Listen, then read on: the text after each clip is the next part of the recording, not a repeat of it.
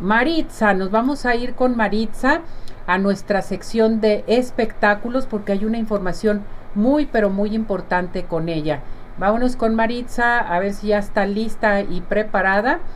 Por si ustedes se quieren em, este, hacer alguna pregunta, escuchen esto. ¿Cómo está mi muñeca, Maritza? querida Ceci, ¿cómo estamos? Buenos días. Aquí presentando la información del mundo del espectáculo. Y bueno, pues vamos a dar inicio porque desafortunadamente el día de ayer se dio a conocer el fallecimiento del actor y comediante Polo Polo, que bueno, desafortunadamente problemas de demencia vascular eh, causados por diversas afecciones, por ejemplo, un accidente cerebrovascular que tuvo, pues le afectó, eh, estaba padeciendo este, esta demencia que es un síndrome, un síndrome neurológico, tenía 78 años de edad, lo vimos participar en innumerables programas de comedia, entre ellos la escuelita VIP, estuvo en Los Comediantes al lado de Jorge Ortiz de Pinedo, se caracterizaba por su comedia, eh, se podría decir que comedia de albur,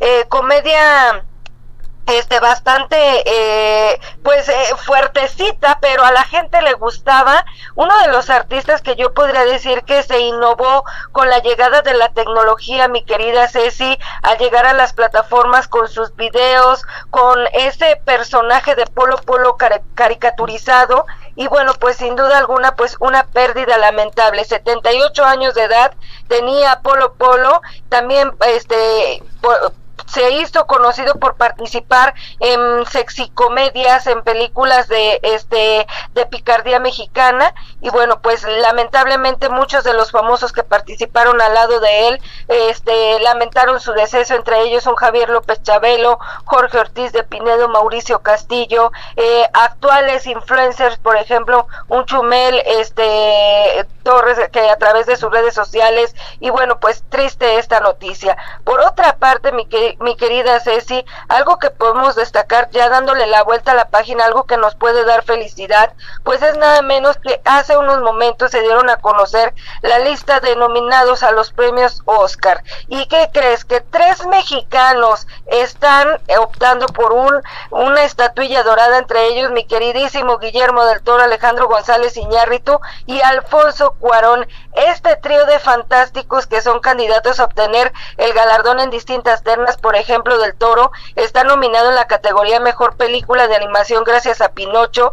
Cuarón, eh, luego del éxito en Roma hace cuatro años, este 2023 va a buscar la estatuilla dorada en la categoría de Mejor Cortometraje de Ficción gracias a, los alumnos y Alejandro González Iñárritu entra en la terna de nominados por la película Bardo como Mejor Fotografía. Eh, hablando en general, mi querida Ceci, la película todo a la vez en todas partes encabeza las nominaciones con 11, seguidas de las cintas Sin Novedad en el Frente y Almas en Penas en Nini Sharing. Estas están aspirando a nueve galardones y bueno, pues destacar que la edición 95 de los premios Oscar se va a llevar a cabo el próximo 12 de marzo, esto en Hollywood. Por otra parte, en más información les tengo que contar, mi querida Ceci, que se ha dado a conocer, ha trascendido que supuestamente Marc Anthony y su prometida Nadia Ferreira se van a convertir en padres próximamente y de acuerdo con información difundida se destacó que el artista puertorriqueño y su novia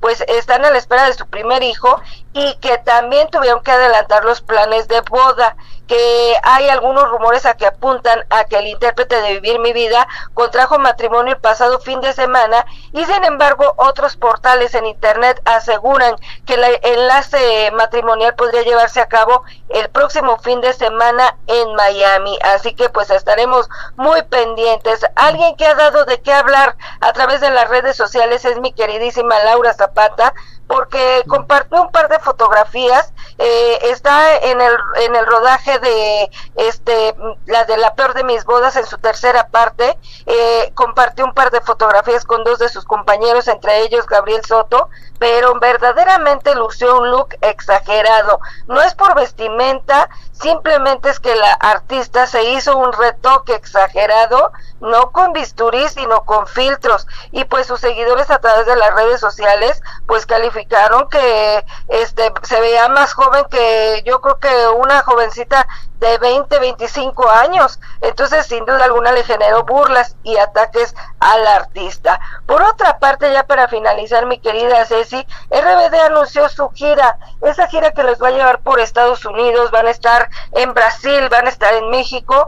Dicen que próximamente van a estar este, agregando más fechas conforme vayan avanzando, pero sin duda alguna, pues es una de las giras más esperadas de este 2023. Y bueno, pues luego de ese reencuentro que se dio entre los compañeros, donde vemos a una Maite Perroni con Dulce María, Anaí, este, y a todos sus integrantes, bueno, a falta de este Alfonso Herrera, este, ellos están muy felices de este reencuentro que pues ya el próximo mes de agosto van a iniciar esto en Texas y van a concluir en México para posteriormente ya ver si tienen más fechas para estarse presentando, que seguramente esa gira los va a llevar hasta España. Yo con eso me voy a despedir, mi querida Ceci, que tengas un excelente martes tú y pues toda la gente que nos está escuchando aquí en Arriba Corazones. Vámonos, besos. Vámonos, sea. Muchas gracias, mi muñeca. Cuídate mucho. Gracias por esta buenísima información de espectáculos.